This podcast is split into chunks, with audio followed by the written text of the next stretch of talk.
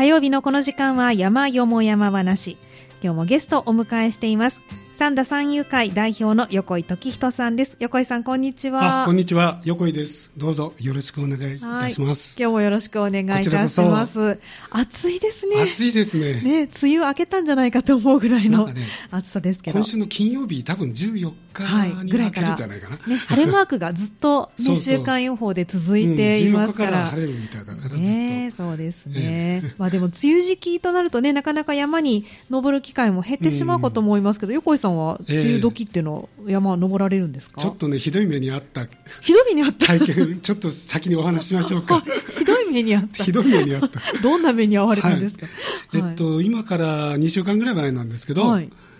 高町にある、はい、あの、三国岳っていう、はい、あの、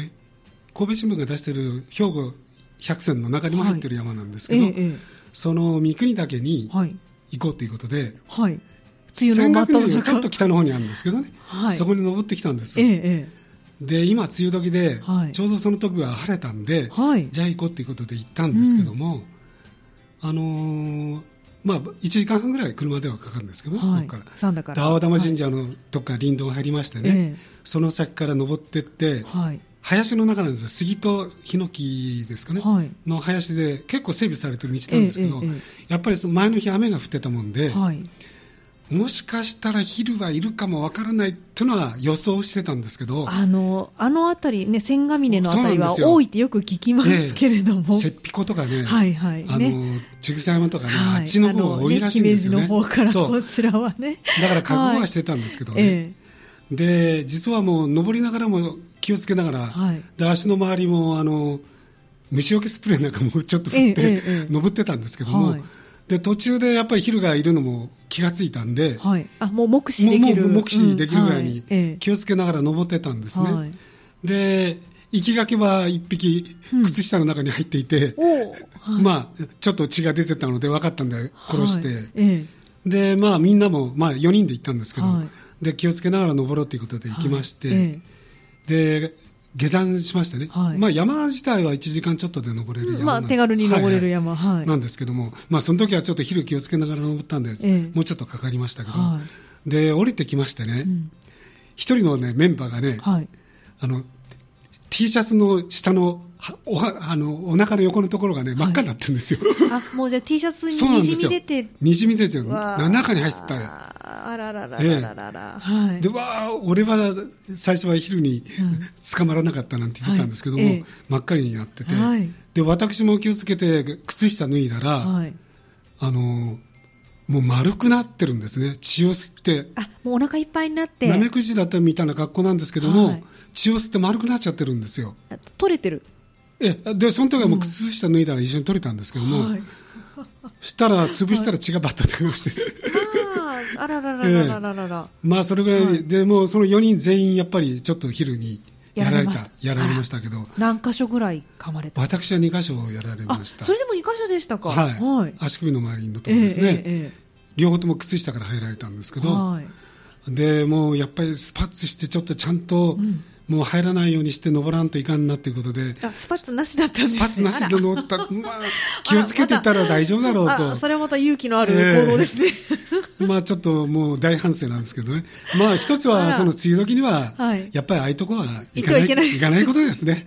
しかも前の日雨という。そうです。もう絶対そんな時は登るべきじゃないですね。ああっちの方は。そうですか。えー、あの今まで横井さんは昼に噛まれたことっていうのは？あります。あ今までもあります。2回も3回もあります。あら、そうもうやっぱりあっちの方の山行った時ですけどね。あそうなんですね。千賀峰でも2回やられましたし。あそうですか。はい、まあこの夏の時期もまだそうですね。いますかね。います、いますね。やっぱりあの、鹿とか、ああいう動物が多いところは、やっぱり昼が多いですね。ねそうですね。鹿がいて、そしてあの、水辺が多いところというのは、ジメジメしてるとは絶対ダメですね。注意した方がいい。あの、かゆくはないんですか？あの、やっと止まりましたね。やっとということ、2週間前って今おっしゃってましたけど、2週間ほどずっとかゆか。った。まあ10日ぐらいは、はい。あまあ、あの、1週間ぐらいかゆかったですね。あそれも3日目ぐらいかゆくなりましたね。あ、そうなんですか。はい、えで10日ぐらい、まあ、1週間ぐらいはかゆかったですけど、はい、で今はもうなんともないですけどね、腫れたりとかもない？えちょっとやっぱり可能止めの薬は何個塗ってました？ああ、そうですか。はい、まあでもちょっと重々、まあもう反省ですね。はい。皆さんも気をつけていただきたいと思います。はい、あの、まあどうしても行かれるという場合はスパッツ履くのと、ね、ね、首元もタオルとかで、あの、しっかり巻いて、テープでも入らないようにして、してで、昼よけスプレーをしっかり塗ってというね、そこが。あと塩持ってったりね。はい、そうですね。で止まらないことも結構大事って言いますよね。なんか上からも落ちてくるっていうね。上からも落ちてきます。ね上からも落ちてきます。はい。まあ、一番いいのは行かないことです。そう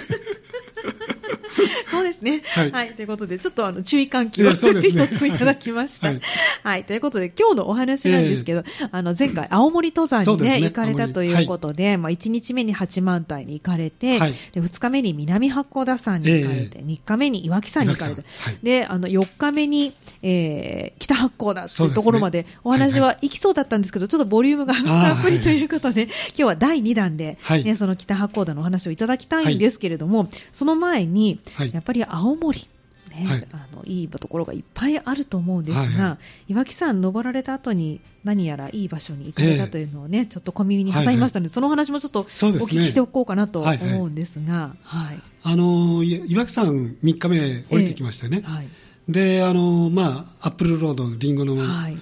たくさん今ね、えー、あの花を摘んでますね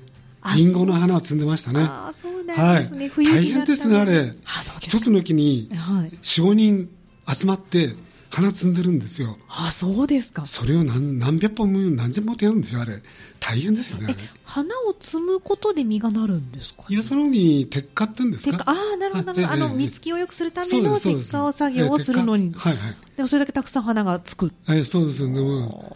そうなんです、ね、だから大変ですね。やっぱりリンゴが高くなるのもしょうがないですね。ね、手間がかかってるってことですもんね。はい、また育つまでに時間かかりますしね。ええはい、で、そこ過ぎましてね。え、で、あの、実はその3日目の宿泊地が、はい、あの、菅井温泉っていう、はい、巣っていうのはオスの巣じゃなくて酸性の酸っていう字書くんですね。はい私、三階と思ってたんですけど。私はサメガリだと思ってます菅井温泉。菅井温泉。読むの難しいですね、東北はね、そこに泊まる予定で、まあ、車で向かったわけですけども。有名ですよね。読み方間違ってましたけど。有名な温泉ですよね。で、そのちょっと手前にですね、あの、道路に、あの、城ヶ倉大橋っていう、城ヶ倉大橋城ヶ倉を、お城の蔵ですね。お城の蔵の橋ですね。城ヶ倉大橋っていう、アーチ橋がかかってましてね。インターネットで調べたんですけど、後で、はい、360メートルの長さがある。結構長い、それも1本でバーンとアーチになってると。へえ、日本一らしいです。そうなんですか。はい、360メートルのアーチ橋。360メートルのアーチ橋。すごい。はい。で、この真ん中、ちょっと車止め止めてみましたけどね。止められるんですか？まあ本当はいけないのかもしれないですけど、あの、車の数が少ないですから、はい、あの、ちょっと止まって、ミート回したらね、えーはい、もう下、あの、谷間で、深い谷間ですよ。あそこで、あの、ジャンプやったらすごいですよね。バンジージャンプ。バンジージャンプやったらすごいですよね。それぐらいすごい深いところです、ね、景色がすごくいいところなんですけど、で、それ橋渡り切ったところにちょうど展望するところがありまして、休憩所っていうか展望するところがありまして、そこからまあ写真も撮ってきましたけどね、とってもいいあのアーチの形をした大橋で、あのもしあちらのに行かれたらぜひ、あのついでに行かれるといいところですね、それが城ヶ倉大橋。城ヶ倉大橋、はい。でそこ過ぎましてその先ほど言いました、菅井温泉。温泉に、はい、でここはですね、ええ、あの山小屋だと思ってたんですけども、はい、今はもうすごく改装されて大きい山小屋、はい、山小屋っていうよりももうホテルみたいな。旅館です、ね、旅館。あ旅館ホテルっていうより旅館。旅館のような、まあ、旅館ですけどね、中にはね、あのツインベッドのすごいベッドの大きな部屋があったりね。あら立派な。もうあの統治閣用の部屋もあるし、はい、いろいろな部屋が用意されてるんですかなり広い。はい。うん、150部屋ぐらいありましたね。あ、そうですか。収容人数が多分500人以上泊まれるような、すごく大きな旅館になってます。えーえー、それが菅井温泉。はい。で、ここにはあの昔からあの千人風呂っていう。千人風呂千人風呂って言って、はい、大きなあの、あの木でできた風呂なんですけどね。はい。あの浴槽がありましてね。ええまあプールみたいな大きな。あ、あそう、1000人入るみたいな感じの。うんうん、なるほど。まあそこが一番大きいんですけども、ええ、あと他にもあの3つありますから、全部で4種類の風呂があります。ええ、で、その千人風呂っていうのがとても有名なんですけど、はい、実際にはまあ、2、300人しか多分入れないと思うんですけど。千人は、まあ、はい、あの、誇張というか、えー、それぐらい広いよっていう意味、はい、ということですね。で、そこは、あの、混浴なんです。あ、そうなんですね。はい。混浴なんですね。ええ、ただし、あの、夜の8時から9時の間だけは、女性だけしか入れない。あ、なるほど。という制限があります。ちょっと安心ですね。はい。ええ。で私は、まあ、9時過ぎてから行きまして、はい、まあ、誰か女性残ってる方がいるか分からない。で、まあ、入ったんですけど、はい、いたのは全部男性でして。やっぱりね ちょっと今時は、えー、そこはね、えー、分けて入る方が多いかもしれないですね、えー、あの、仕切りもあのここからここの間が男性と女性だっていう中間のところに縦札が立ってるだけで。そうそう式はあるんですね一応。式っていうか標識があるだけで標識？ここから先は女性ですよ、はい、ここから先は男性あとは男性のところです、はいはい、半分のところで標識があるだけで、別にロープが張ってるわけでもなんでもないんでもう自由に行き来はできるようなお風呂なんですけどね。はい。はい、ただ男性だけでしたね、ははい、まあそういう、とても大きな、うん、あの菅井温泉に泊まりまして、はいで料理も結構良かったですけどね。そうなんですよ。このあの菅井温泉もこの一軒宿一軒だけ？えあの周りにはね、はい、そこは菅井には一軒だけ。一軒だけその大きなところが。そうですね。ただちょっと外れればホテルなんかもありますよ。はい、なるほど。あの猿倉温泉とかそういうところもありますよね。だからちょっとあの、はい、2、30分車で行ったら、うん、あの周りには旅館とかホテルはあります。なるほど。まあでも岩木さん、八甲田さん行かれるんであれば。ぜひ。まあ、菅井温泉が一番いいんじゃないですか。登山口のすぐ近くですからね。割とじゃ岩木さんからも降りてすぐ。あ、岩木さんからは、はい、えっ、ー、と、1時間ちょっとかかります、車で。八甲田さんの方が近い八甲田さんはもう登山口、隣。隣が。隣です。そうですね、はい、ぜひともじゃ泊まってね、えー、いただいて。さんの登るんだったら、やっぱり、ここに菅井温泉がいいと思います、ね、なるほど、はい、そうなんですね。で、それでじゃあ、あの、4日目には。4日目。北八甲田。前回お話がありましたけど、はい、八甲田山って山はなくて、はいはい、南八甲田山北八甲田山そうですね。となっているということです、ね、まあ、あの分かれてるというあの観光道路が真ん中に十和田湖行く道があって分かれてるという感じですね。ね、かつてはもしかしたら地続き、うん、だったんでしょうね。ですかね。だったんでしょうね、はい、今はもうちょっとセパレートになっているという。ですから、まあ、登る方も南と北では大体分けて登ってるっていう感じですね。はい。はい、えっと横井さんは北函館さんの方は登られたことは？あのー、実は、はい、えー、2年前、はい、2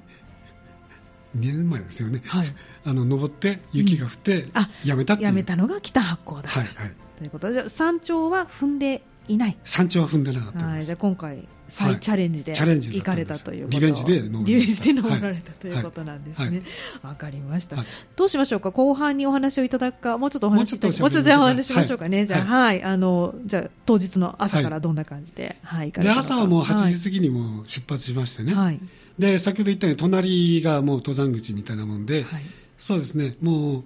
あのちょっと行ったら大きな駐車場がありまして。ええあのビジターセンターがある駐車場があるんですけどもすぐ隣だと思っていただいていいんですけど、えっと、車で移動ですか？いやいやもうもう歩いてもう旅館に車を置いたままで行きました。移動それぐらい近いところです、はい、はい、でビジターセンターの駐車場がありまして、はい、そこの道路を渡った先ほど言った観光道路を渡ったところに登山口があります、はい、で鳥居があるんですね、ええ、登山口に、はい、で私も何の鳥居かなと思ったんですけど、え、薬師神社っていうのが薬師神社。薬師薬師如来という薬師ですね、はいええ、面白いですね。薬師如来の神社、はい、薬師神社っていうのがあります、はい、その鳥居がありまして、そこをくぐってから登っていくとい。う形になります、うん、で半時計回りで、はい、あの八甲田大岳。これがまあ一番のメインの山ですから、ここに登るために半時計回りで周回周遊するっていうんですかね、うん、周回するっていう感じで登り始めたわけです、はい。であのまあ、最初はやはり、雪解けで水がたくさんありましたね、はい、行かれたのが5月の下旬ということで、まだ雪が、ね、終わりですね、残って。5月の最後の日です、はい、5月31日でしたから、うん、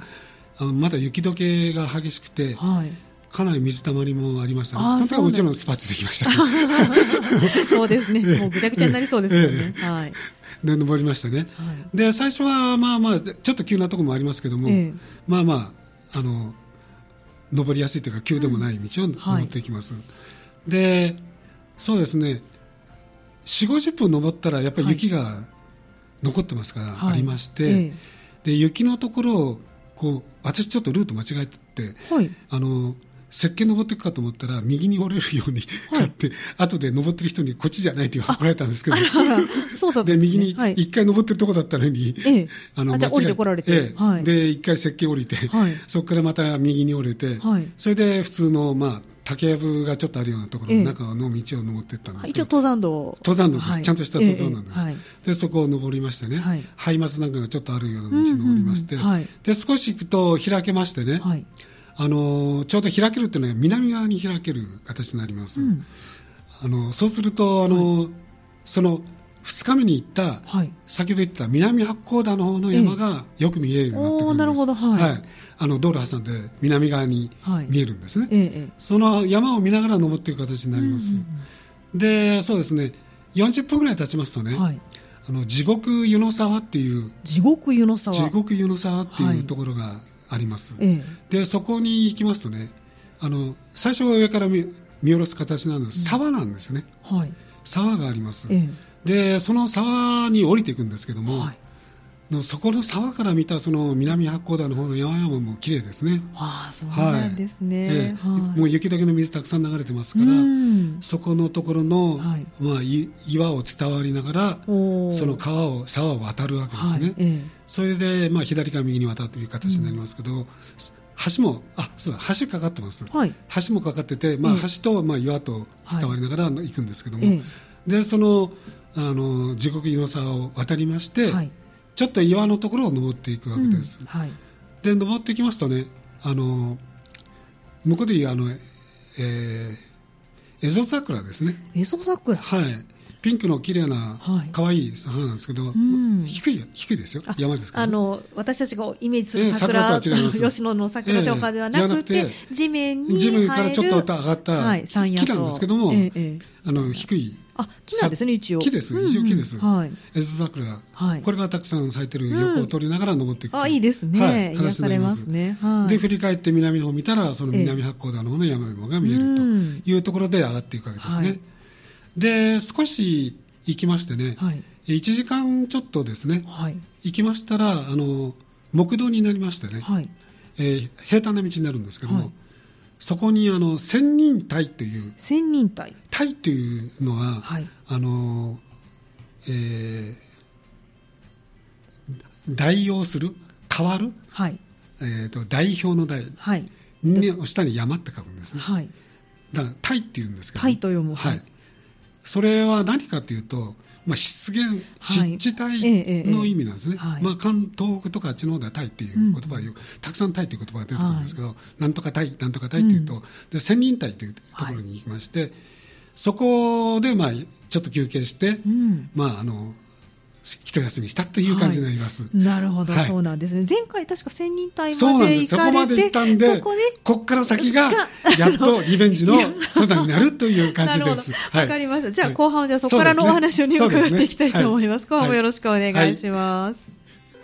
今日の山よも山話は三田三遊会代表の横井時人さんをお迎えして東北の山北八甲田さんのお話をいただいています。後半もどうぞよろしくお願いします、はいはい、こちらこそ、はい、はい、前回北八甲田さんは千人隊まで行かれて引き返して、えー、雪のためやむなく引き返してここからがじゃあえー、あの横井さんにとっては初の北八甲田さん。ここからが初です。はい。ということでお話をね、いただきたいと思いますが千人隊からはどんな上りなんでしょうか、ね、あの、千人隊はずっと木道が続いてるんですね、はい、あの正面にあの八甲田小岳が小さい岳ですね、うんええ、が見えるんですけどもそっちに向かって歩いていくんですけど、はい、すぐですね八甲田清水という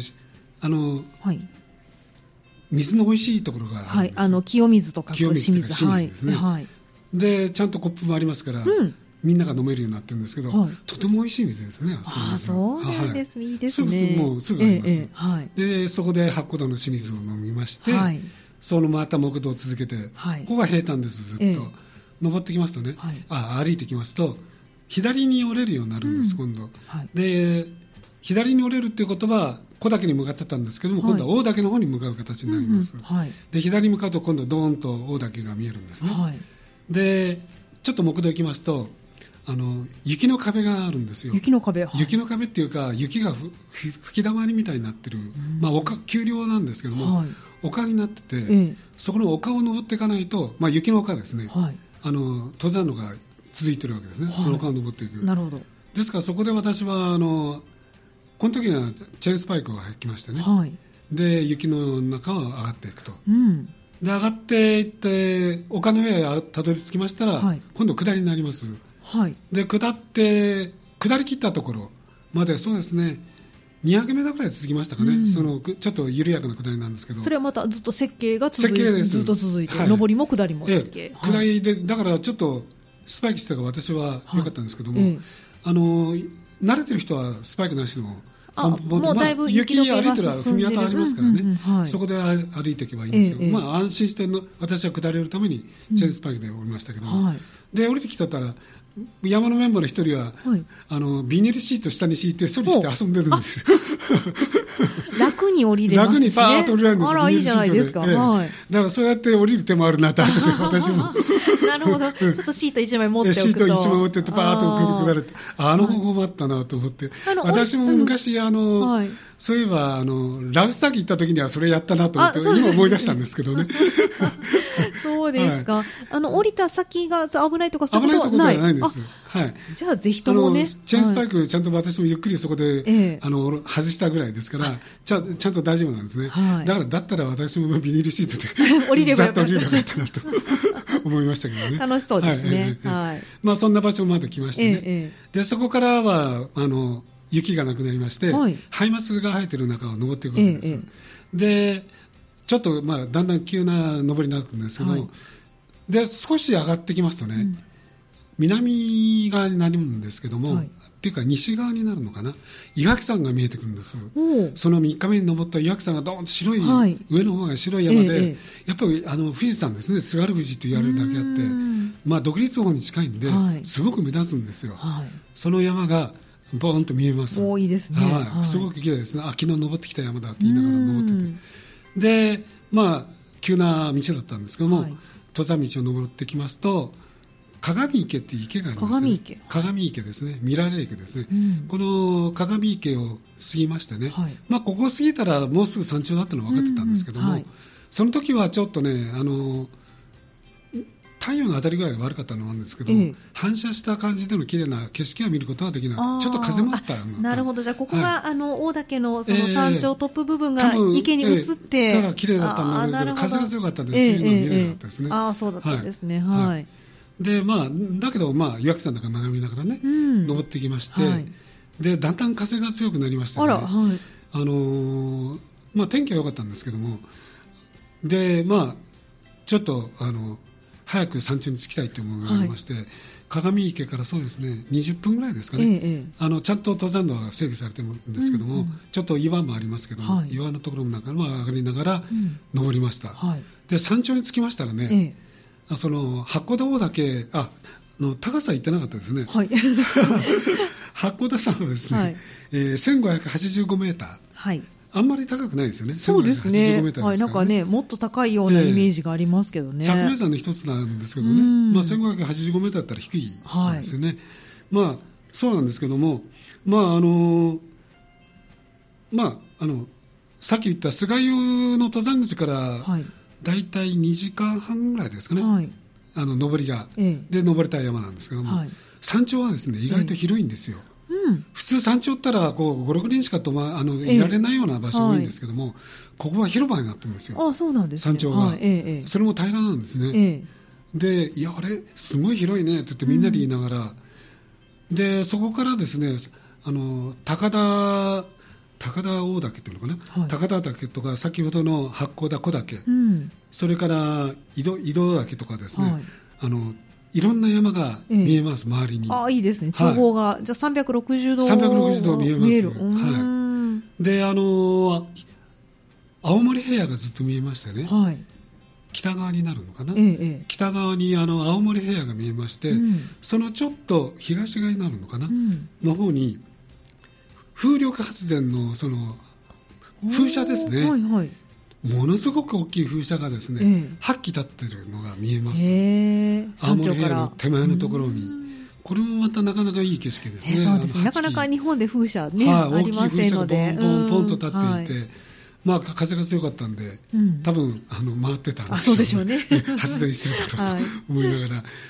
い、でまあ、風が強かったんでそんなに、はい、あここもちろん一等三角点です、はい、一等三角点あります、はい、でそこでちょっと眺め待って、ええ、でそこからですねあの、まあ、風が強かったんで、はい、降りましたら避難小屋があります、うんはい、20分ぐらいで降りられるのかな、ええ、降りました、はい、あの登山道はちゃんと整備されてますから、はい、ちゃんとあのよそが行かれないように両側にロープなんか回ってありましてね、うんうんうん、それでそういうところを下っていくんですけども、下避難小屋があります、え、でそこで昼食を取ったんですけど、したらその昼食を取った中に2人いらっしゃったんですね。先客が。うん、であのこんにちはって言ってお話してたら、うん、なんかちょっと普通の登山客じゃないなと思って。普通の登山客じゃない、ええ、そしたら、はい、要はそのこの八甲田のガイドをやってる方だったんです、はい、お詳しい感じがされたんですねじゃあ、はい、ええ。でその方が2人雑談されてましてね、ええ、で話話聞いてたら、はい、なんとあの園田さんというお名前をお聞きしたんですけども、八甲田のガイドをやってまして、あの NHK の BS 放送、はい、それのあの八甲田のガイドもされて、ええ、あの放送にも出てた方らしいです。かなり有名なガイドさんだった、はい、ですから、はい、あのよく最近 BS 放送で、はい、百名山、ね、やってますよね、はい、で八甲田の再放送があったら、多分その方はガイドで喋られるんじゃないかなと思って、ちょっと今私、だから箱だ、BS の再放送しないから、ちょっと出てくるんじゃない、その園田さん出てくるんじゃないかなと思って。あそうなんですね。その方とお会いしましてね。それで、あの、そこで昼食をしました。あ、いいですね。じゃあ、ちょっとお話しする機会もあって。しながら、なかなかない機会ですよね。ガイドの方とね。スナップ写真なんかも撮りましたね。一緒に撮りましたね。そうなんですね。はい。でまあ、そこから、まあ、えそこ12時半ぐらいですかね、はい、過ぎまして。でもうゆっくりもうその日はもう一回りしても楽勝だっていうのは分かってたそうなんですね、はい、この後もう2時間もかからないで回る、うん、もう全体で大体4時間半ぐらいで回れる山ですから、ね、割とコンパクトな、はい。はい、ね、山全体で4時間ぐらい、上り2時間半で、ええ、ここからはもう2時間もあれば帰れる山ですから。えもうゆっくりしようということで、のんびりして、はい、で12時半ぐらいですかね。出まして、うん、そこからまた木道があ避難小屋から木道が続きます、はい、またで続きましてねずっと割と平坦な道なんですけども、うん、行きましてそうすると今度あの急な坂を降りていくわけです、はい、でその坂を降りていきますとね下にあの眼下に、はい、あのこれなかなか難しいんですけどね、あの神けなし体という神けなし体神けなしっていう、あの毛毛がないって書くんですね、はい、だから多分あのタイっていうのはさ湿原ですから、ええ、おそらくあの湿原だけども、はい、何も上何もない。あの畑作にならない。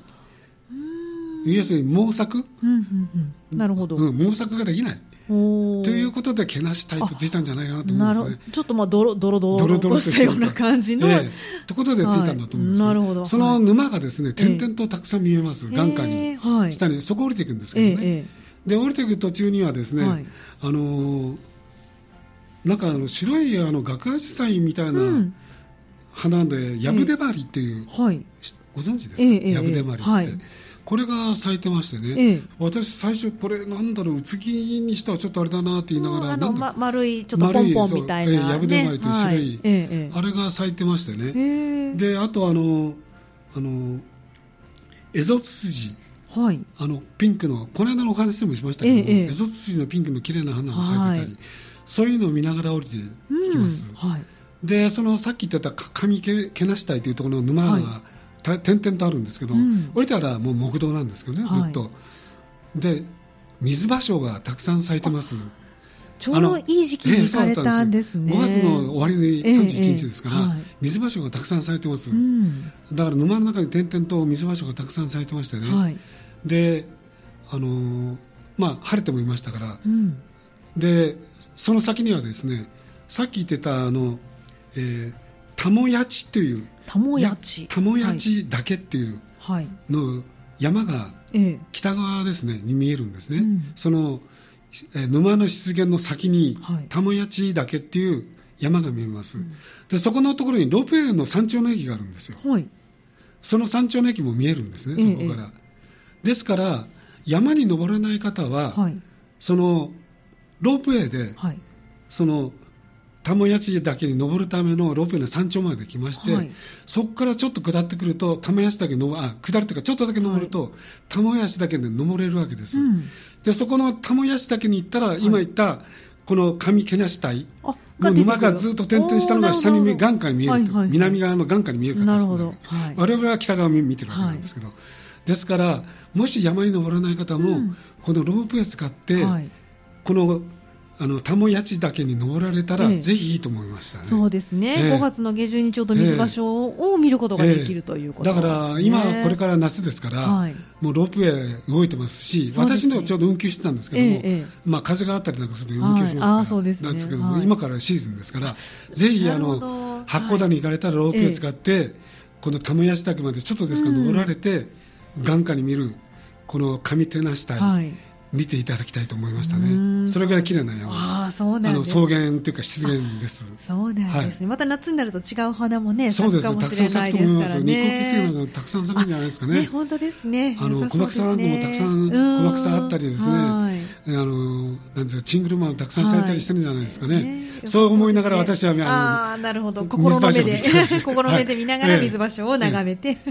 歩かれて。ただですね、あの症状バカマはたくさん咲いてました。あ時期的にはそうです。ね。症状バカマあのつくしのようにニョキニョキ出てる時期なんですね。でこれがたくさん点々と咲いてましたね、はい、だから症状バカマはたくさん見ました、うん、水場所とね、はい、これを見ながら上毛梨体を過ぎまして、うん、でそこをまたちょっと下りますとね、はい、また木道になりまして広いまた草原というか湿原があります、でここが今度は上では上ではなくて下です、下ですね、下毛梨体、ええ、ここに来ます、でここもまた水場所とか綺麗ですね、ええ。でこの今度はその湿原からですね、はい、今度はだから東側になるのかな、はい、今登ってきた八甲田大岳がドーンと見えます、うん、だから我々が八甲田大岳があそこを登って、ぐるっと回って上毛梨体通ってここまで降りてきたってよく分かるところです。はい、ですからその今まで登ってきた山のルートを見ながら、上毛なしたい下毛なしたいと来ましてね、うん、で草原を来て下っていくという形になります。なるほど。で周回する途中にも、はい、もちろん設計なんかもまだありますから、残ってます、はい、途中で。は、うん、で城ヶ倉のホテルに、はい、先ほど言ってた城ヶ倉ホテルっていうのはあの一前回の時は私、城ヶ倉というところに、あのあのすみません。大丈夫ですよ。あの、城ヶ倉ホテルに1回目の時が泊まったところです、はい、そこに分岐がありまして、はい、ホテルに行く道もあるんですけども、うんうん、そこはそのまま通り過ぎて周回して、はい、あの、先ほど言った菅井温泉の方に降りてきます。うん、で、大体2時半ぐらい。ですかね、降りてきまして、うんうん、で、菅湯、温泉入りたかったんですけども、まあ、ちょっとまあ、あの、青森空港でゆっくりしようということで、うんうんあの菅井温泉からまた車に乗りましてね、はい、あの車で帰ってきたんですけどもでその途中にですねあの茅野高原っていう茅野高原茅野高原っていうところがあります、はい、あロープウェイ乗り場はこの途中にあるんですけどね、うんうん、先ほど言ってた、はい、あのロープウェイ函館のロープウェイ乗り場はその手前にあるんですけども、茅野高原というところがありまして、ここから見たあの茅の玉谷地だけ先ほど言っただ,、だけがよく見えます、はい、ですからあの青森空港帰るときはこの茅野高原から八甲田をもう一回見て、うんはい、惜しんで帰ってきていただきたいとそういうふうに思いました。なるほど、はい、すごいもう大満喫できる、そうですね、コースですよね。はい。わ、かりました、あのじゃあもうこの函館北函館登られてその日のうちにもえ青森空港から帰ってきました。まあ、あの6時過ぎに出る飛行機ありますから十分です。ですか。十分時間あるんです、ね、ですからあの、はい、朝、ええ、もう八甲田ぐるっと周回してですね、はい、あの十分もう2時前に2時半ぐらいに降りてきてますからねなるほど。もう、青森空港ね、4時ぐらいには着いてましたから。えー、じゃあ、はい、あの、今回本当にあの、3泊4日でね、八幡平行かれて、はい、南八甲田山行かれて、岩木山行かれて、はい、北八甲田山と、まあ、4箇所、ね、行かれてますけれども、まあ、コンパクトにしようと思ったら2箇所にして、日数ね、縮めるとかいうことも可能。えー、日でも十分いけると思います。ね、そうですよね。いろんなアレンジが効きそうですね。はい。じゃあ、ぜひね、皆さん参考にしていただきたいと思います。ちょっとね、お時間残り少なくなってしまったんですけど、あの、今後の夏山のご予定だけ、横井さんお聞きしておきましょうかね。はい。えっと、実は、もうすぐ、あの、霧ヶ峰と、立科山にちょっと登ってこようかなと思ってまして。7月に。はい。で、7月の終わりにですね、はい、あの、その、あの、青森に行った連中、はい、プラスワンなんですけど、はい、で、あの今度は秋田の山に登ってきます。お秋田。はい。秋田駒ヶ岳重走したりですね。いいですね。岩手山登ったり、はい、早知根山に登ってこようかなと思ってます。おそうなんですね、すごい盛りだくさんですね。はい。じゃあまたそんなお話も楽しみにしておりますので、よろしくお願いします。はい、今日の山よも山話は、えー、三田三遊会代表の横井時人さんをお迎えしまして、青森の山パート2ということで、北八甲田さんのお話をいただきました。今日もどうもありがとうございました。ありがとうございました。失礼いたします。以上、山よも山話のコーナーでした。